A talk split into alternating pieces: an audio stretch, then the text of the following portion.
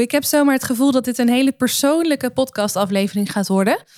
Uh, is het alleen al niet om de reden dat ik met jou ga delen wat een bepaalde oefening die ik onlangs zelf heb gedaan tijdens een van de tweedaagse die ik had met mijn businesscoach voor mij heeft opgeleverd. En dit heeft alles te maken met de vraag: waarom doe jij wat je doet? Misschien ken je deze, uh, deze theorie, wat is het? Deze methode van Simon Sinek, een Amerikaanse goeroe op het gebied van leiderschap en communicatie. Waarom doe je wat je doet, is een vraag die we onszelf te weinig stellen als ondernemers. En door terug te gaan naar deze vraag, komt er steeds meer bezieling in je communicatie naast alleen maar het gebruikelijke verhaal over je product, hoe je het doet en wat je precies doet. Schrik jij niet af van een beetje persoonlijk verhaal van mij, deze podcastaflevering? Blijf dan vooral luisteren, omdat jij waarschijnlijk in deze podcastaflevering gaat luisteren waarom ik doe wat ik doe. En geloof me, dat is best wel een persoonlijke vraag met een persoonlijk antwoord.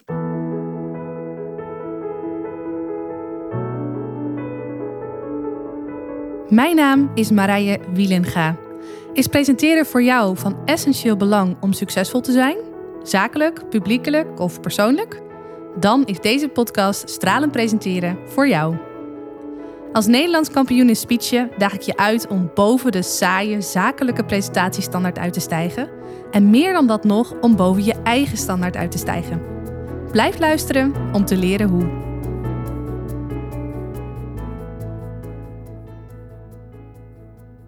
Ik ben sinds december tweeduizend zestien officieel ingeschreven bij de Kamer van Koophandel. Datzelfde jaar ben ik ook gestopt in uh, loondienst. Uh, er zit dus een gat tussen mijn stop in loondienst en mijn inschrijf bij de Kamer van Koophandel.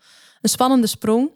En sinds september tweeduizend zeventien is echt de fundatie gelegd voor wat ik nu doe. Als in dat ik sinds september tweeduizend zeventien echt mensen ben gaan trainen en coachen als het gaat om presenteren.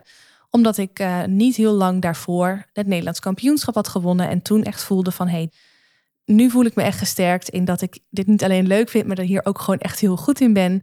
En uh, dat ik ook echt van waarde ben voor anderen. Anderen te helpen om dezelfde transformatie te doorgaan die ik zelf heb doorgaan sinds ik uh, zakelijke presentaties gaf. En dus nu sta waar ik nu sta. Ik heb als ondernemer bijna gedurende mijn hele ondernemingsreis tot nu toe gewerkt met business coaches. Business coaches die, terwijl ik mijn klanten hielp, mij weer hielpen om te groeien als ondernemer. Om te groeien in mijn persoonlijke ontwikkeling, want dat is daar onlosmakelijk aan verbonden, zoals ik dat zelf ervaar en ook zie bij de ondernemers om mij heen. En ook te groeien naar een volgende stap in mijn onderneming. Een stap die ik altijd zie om van nog grotere waarde te kunnen zijn voor mijn klanten, om nog grotere transformaties teweeg te brengen. Maar ook een bedrijf te hebben wat echt past bij het leven zoals ik dat wil leven. Met mijn gezin, met mijn idee van hoeveel dagen goed zijn voor mij om te werken, hoe lang mijn werkdagen zijn, hoe ik ze invul, et cetera. In november afgelopen jaar, dat is november tweeduizend eenentwintig geweest, heb ik de keuze gemaakt om in te stappen in een, uh, in een jaartraject, een business traject bij Suzanne van Schuik. Met de reden dat ik toe ben, toe was, toe ben aan versimpeling in mijn bedrijf. Tot die tijd hielp ik eigenlijk iedereen die beter wilde leren presenteren. Zowel in company als ook in groepsprogramma's, ook, als ook in online programma's. En wat ik merkte uh, was tweeledig. Enerzijds kwam ik, uh, bereikte ik een plafond met wat ik kon doen in de beschikbare tijd die ik uh, wilde besteden aan werk. Anderzijds merkte ik ook dat mijn doelgroepen zo divers waren dat het voor mij echt heel hard werken was om iedere keer weer te schakelen tussen enerzijds uh, de ene dag voor trainees staan, de andere dag met docenten aan de slag zijn. Weer een andere dag uh, met mijn eigen groep klanten aan de slag zijn in mijn uh, leertraject, et cetera. En wat ik merkte is ook dat als ik er altijd maar voor iedereen ben, dat niet iedereen die dan een cursus bij mij afneemt, dat die cursus dan voor iedereen van even grote waarde is. Het komt gelukkig heel vaak voor dat mensen echt met superveel interesse en, en leergierigheid bij mij in de training zitten. En dat ze ook echt heel veel uit de training halen. Maar het kwam, het komt helaas ook wel voor dat ik voor een groep sta waarbij een aantal mensen van die groep in company bijvoorbeeld dachten, ja, dit is echt belangrijk voor onze mensen om te leren. Dat ik dan vervolgens voor een groep sta waarbij niet iedereen daar net zo in zit. Dat niet iedereen het even leuk vindt om te presenteren. Voor wie presenteren ook niet voor iedereen even relevant is. Waarmee je toch ja, een ander soort sfeer krijgt. En aan het einde van de dag heb ik uh, gelukkig altijd nog hele tevreden opdrachtgevers gehad. En heb ik zelf op zich ook altijd een prima dag gehad. Maar ik merk wel dat nu ik zoveel jaar verder ben, ook zelf heel graag geprikkeld wil worden en uitgedaagd wil worden om ook echt alles te kunnen geven wat ik in mijn mars heb. Dus ik wil van zo groot mogelijke waarde zijn voor een groep mensen die die waarde ook zo goed mogelijk kan benutten. Want laten we eerlijk zijn, presenteren is een, uh, is een vaardigheid waar je zo verschrikkelijk veel over kunt lezen en over kunt vinden. Ik vind zelf, als jij iets wil leren over presenteren, maar het is allemaal niet zo heel erg belangrijk en heel erg urgent, ja, als je dan gewoon gaat googlen, dan kun je in een avondje video's kijken die gewoon gratis beschikbaar zijn op YouTube en via Google te bekijken zijn. Kun je al heel veel leren over die vaardigheid door gewoon theoretisch het allemaal tot je te nemen. En dan kun je dat gewoon in de praktijk gaan oefenen. Dus ja, als, als jouw leerdrempel niet zo heel urgent is, hè, als je leerbehoefte niet zo heel urgent is en je drempel is niet zo heel erg hoog, dan, ja, dan voel ik me steeds minder geroepen om dan de persoon te zijn om jou een training daarvoor te komen geven. Omdat ik veel liever werk met mensen die echt zoiets hebben van, oh, ik moet dit echt weten, ik moet dit echt kunnen, daar hangt voor mij echt wat van af. En ik ben echt bereid om alles te geven om hier het beste uit te halen voor mezelf. Nou, ik voelde dat, dat dat de uitdaging voor mij werd. Dus dat ik enerzijds weer een nieuw perspectief wilde hebben van oké, dit is mijn plafond, wat is er nog meer mogelijk? Anderzijds dat ik een stuk verdieping wilde bieden. Dus echt met klanten wilde gaan werken die wat langere tijd aan mij verbonden zijn en die ook echt al mijn waarden kunnen benutten en dat ook optimaal in kunnen zetten in hun werk of in ieder geval in de praktijk. Maar tegelijkertijd wilde ik ook wel een business die voor mij wat simpeler werd. Dat ik niet meer Uh, zelf van de hak op de tak hoefde te springen, maar gewoon echt in alle rust me heel goed kan focussen op één of twee dingen waar ik dan ja, helemaal vol voor ga. Waar ik dan helemaal um, naartoe leef. En, en ja, goed, wat ik dus helemaal naar mijn eigen hand kan zetten en zoveel mogelijk waarde in kan, uh, kan stoppen. Nou, dat is een stukje achtergrond. Dit is dus de reden voor mij geweest om met Suzanne van Schuik te gaan werken. Ik zit nog steeds midden in dat traject. En onderdeel van haar traject is dat zij twee keer in het jaar een tweedaagse heeft voor klanten. Nou, voor mij was die eerste tweedaagse was, uh, een kleine maand geleden. In, even denken, februari, maart? Het was in februari. Ja, voor mij was de eerste keer in februari. Nou, tijdens die tweedaagse kom je samen of komen we samen met al haar klanten. En dat is op zich al super gaaf, want we zijn met elkaar verbonden in een community, een online community, waar we elkaar kunnen spreken, vragen kunnen stellen, op elkaar kunnen reageren. Alleen ja, je snapt zelf, fysiek samenkomen geeft toch echt iets extra's. Dus hoewel ik de meeste mensen daar al wel kende bij naam en ook wel kende van gezicht, vond ik het echt heel waardevol alleen al om iedereen ook fysiek te spreken, te zien. Of nee, ik kon eigenlijk niet eens iedereen spreken. Maar om echt fysiek een band met elkaar op te bouwen en fysiek met elkaar daar in die training aanwezig te zijn. Nou, natuurlijk waren we daar niet alleen maar om met elkaar te kletsen en samen te komen. We hebben ook daadwerkelijk wel het een en ander geleerd. En um, waar ik deze podcast over opneem is over een oefening die we moesten doen. Dat is een hele lange introductie om te komen tot wat ik wilde vertellen met de oefening die we moesten gaan doen. Want op de, voor mij de eerste dag werd ons een video laten zien van een oefening die op die video werd gedaan door twee mensen. En de oefening heette Seven Levels Deeper. Zeven niveaus dieper. En het hele idee van die oefening is dat twee mensen met elkaar in gesprek gaan. Wel een beetje met de gedachten zoals we die kennen van Simon Sinek, Simon Sinek op zijn Amerikaans. Met uh, hoe, ja, uh, waarom doe je wat je doet? Wat is nou echt de kern? Wat beweegt jou uh, vanuit je kern om dit te doen? Om met passie echt je werk te bedrijven. met dat in gedachten, daar gaat deze oefening ook over. Alleen dan ja, wordt het wat makkelijker om tot die kern te komen, omdat je elkaar daarin doorvraagt. We moesten dan ook in tweetallen uh, na het zien van die video uiteengaan. En eerst de een aan de ander en dan de ander aan de een. Zeven keer doorvragen op waarom doe je wat je doet. En dat was een interessante opdracht. Dat begint ongeveer met de vraag van, nou ja, waarom vind jij het belangrijk om mensen beter te leren presenteren? Nou, ik vind het belangrijk dat ze impact maken. Nou, waarom vind je het belangrijk dat mensen impact maken? En zo ging dat door. Ik weet niet of dat letterlijk nou zo werd gezegd. Ik deed die oefening ook met iemand. En de eerste keer tijdens de oefening, ik dacht, nou, misschien gaat het komen. Hè? Tranen, inzichten, want dat gebeurde om me heen veel. En dat gebeurde ook in de video. Dat was echt een hele indrukwekkende, tranentrekkende video met een diep inzicht. Ik dacht, nou, misschien gaat het bij mij wel komen. Ik weet het niet. Maar het gebeurde niet. Het was wel een heel interessant gesprek. En ik voelde ook, ik blijf hier ergens hangen. En ik moet daar nog even wat verder op doorpraten. Nou, op een gegeven moment was de oefening voorbij.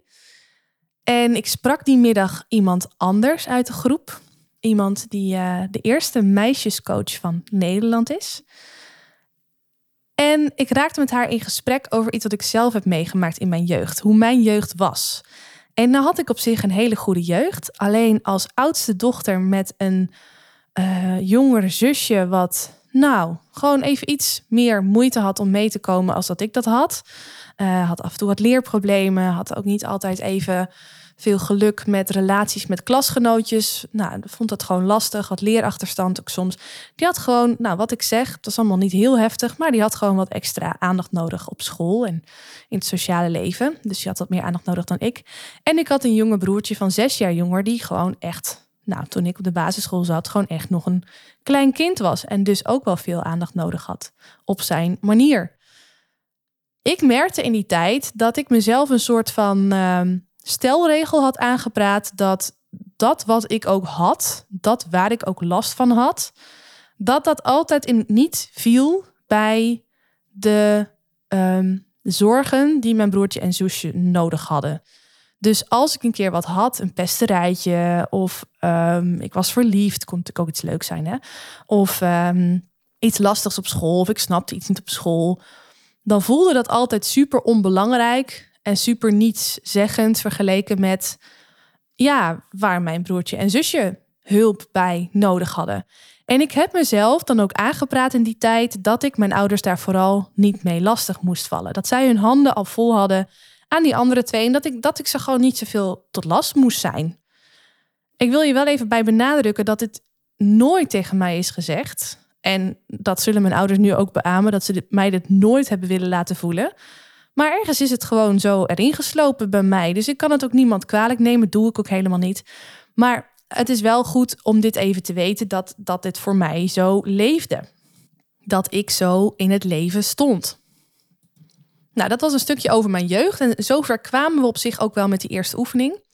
Maar nogmaals, ik had het idee dat, nog van alles, dat er nog van alles onder zat waar, uh, ja, waar we niet aan toe kwamen.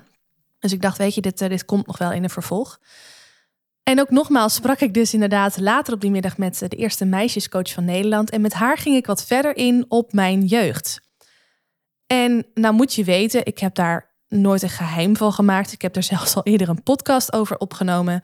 Ik heb uh, in mijn uh, middelbare schooltijd, toen ik een jaar of veertien was, dertien, veertien, vijftien, dertien, veertien denk ik. Ja, heb ik uh, mezelf pijn gedaan. Ik voelde mij in die tijd geestelijk gewoon heel naar. Kon dat niet goed uiten. En wat er vervolgens gebeurde is dat ik uh, die frustratie ging uiten op mezelf middels automutilatie. Ik heb hier een keer een speech ook over gegeven. Dus nogmaals, het is voor mij niet een onderwerp waar ik nu voor het eerst mee naar buiten kom. Ik zou zeggen, als je hier wat meer over wil uh, horen, bekijk die speech dan zeker eens. Um, ik zal even een linkje opnemen in de show notes. Dat is misschien wel interessant. Ik had het hierover met deze eerste meisjescoach. En ook in relatie tot die oefening van, goh, welk lijntje zit er tussen mijn why en deze gebeurtenis in mijn leven en hoe ik mij voelde als kind? En toen vroeg ik haar van, joh, mag ik hem met jou nog eens doen, die oefening? En mag ik dan eens daar beginnen om te kijken met seven, seven levels dieper, zeven niveaus dieper, waar we dan op uitkomen? Nou, en daar kwam vervolgens echt een heel mooi uh, inzicht uit.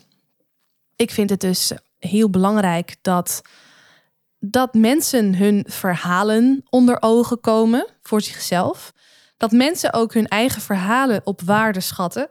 Want zoals ik in mijn vorige podcastaflevering zei, vaak hebben we zelf niet eens door waar het goud zit in ons verhaal. Omdat het verhaal voor ons zo normaal is, maar voor een ander echt totaal niet.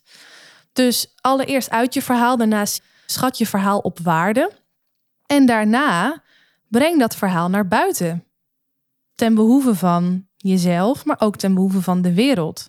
Het is gewoon heel waardevol als jij jouw levenslessen naar buiten kunt brengen, zodat je ook van waarde kunt zijn voor een ander. Maar het zijn dus eigenlijk drie stappen. Hè? Dus eerst begint het met de stap van zie je eigen verhaal onder ogen. Tweede stap is schat dat verhaal op waarde. En de derde stap is kom met dat verhaal naar buiten.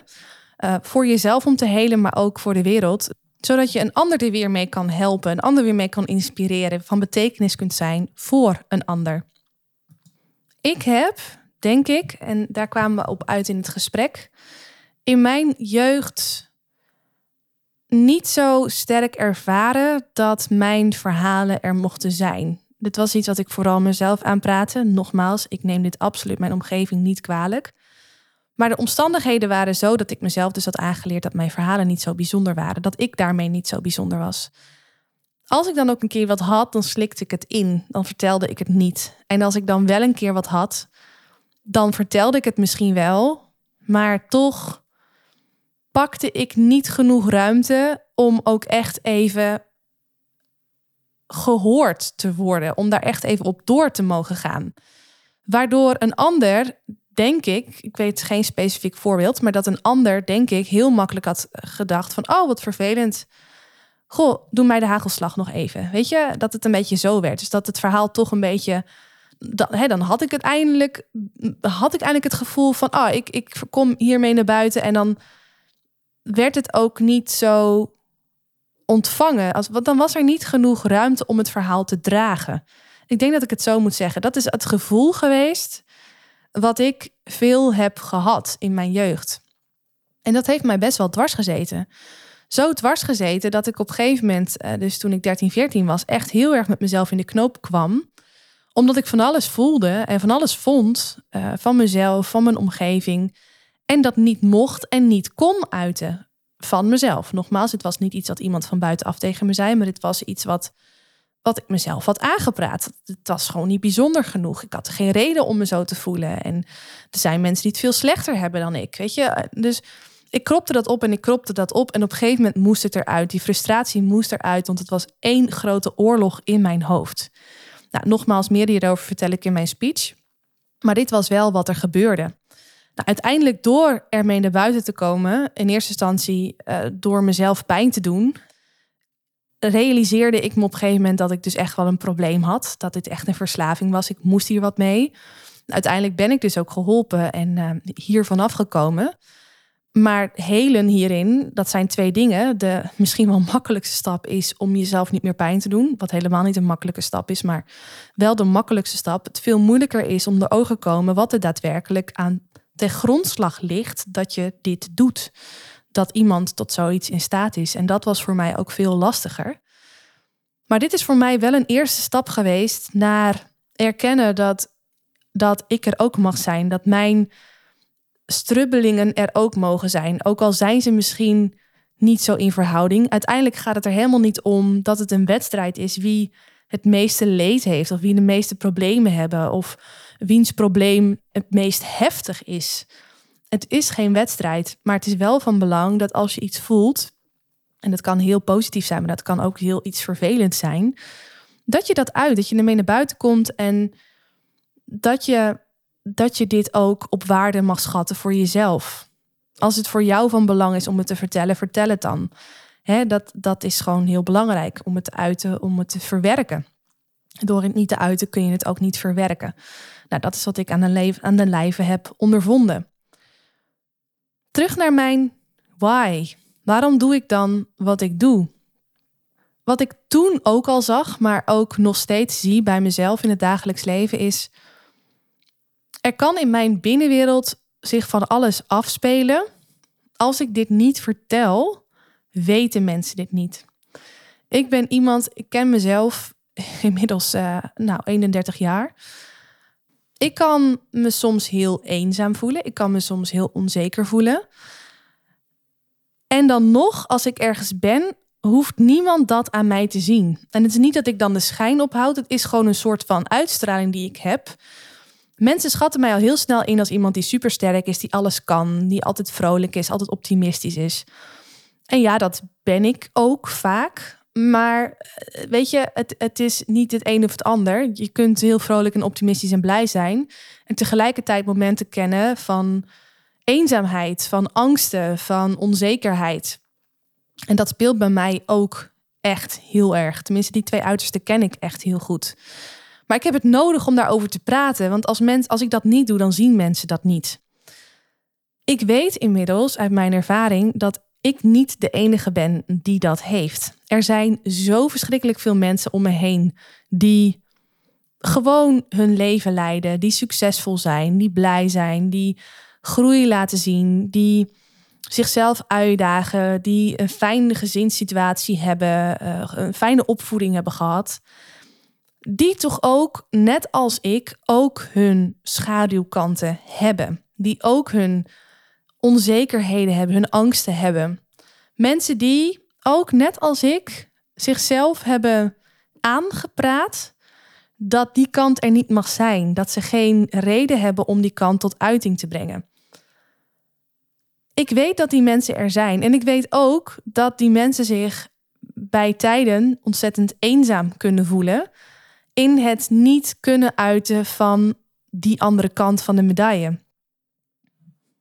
Het lijkt wel, hoe succesvoller je bent, hoe hoger de drempel om ook de andere kant van de medaille te laten zien. Er zijn heel veel mensen die dus super succesvol zijn, die ook van binnen zich heel eenzaam voelen. Omdat dat verhaal, dat kwetsbare verhaal, dat ze nooit hebben geleerd om dat te vertellen, dat ze voor zichzelf ook nooit hebben ingezien dat dat verhaal ook van waarde is. En dat het al helemaal als een brug te ver voelt om in te zien dat door dat kwetsbare verhaal te vertellen, dat ze daarmee ook juist andere mensen kunnen helpen. Van grote waarde kunnen zijn voor andere mensen. En heb ik het helemaal niet alleen over mensen die, uh, die in de problemen zitten en geholpen moeten worden. Nee, ik heb het gewoon over succesvolle mensen, succesvolle ondernemers, die door ook wat meer over hun eigen persoonlijke achtergrond te vertellen, een stukje onzekerheid, een stukje angsten, een stukje, het stukje falen wat ze misschien wel gekend hebben in hun ondernemersavontuur, door dat stukje ook eens te belichten, dat ze daarmee veel meer impact maken in zijn totaliteit met dat wat ze doen, met dat wat ze bieden aan producten en diensten, dan wanneer het verhaal alleen maar aan de oppervlakte blijft gaan over die dienst die ze leveren, of dat product wat ze leveren, of hoe het bedrijf is ontstaan. Um, het strategische stuk.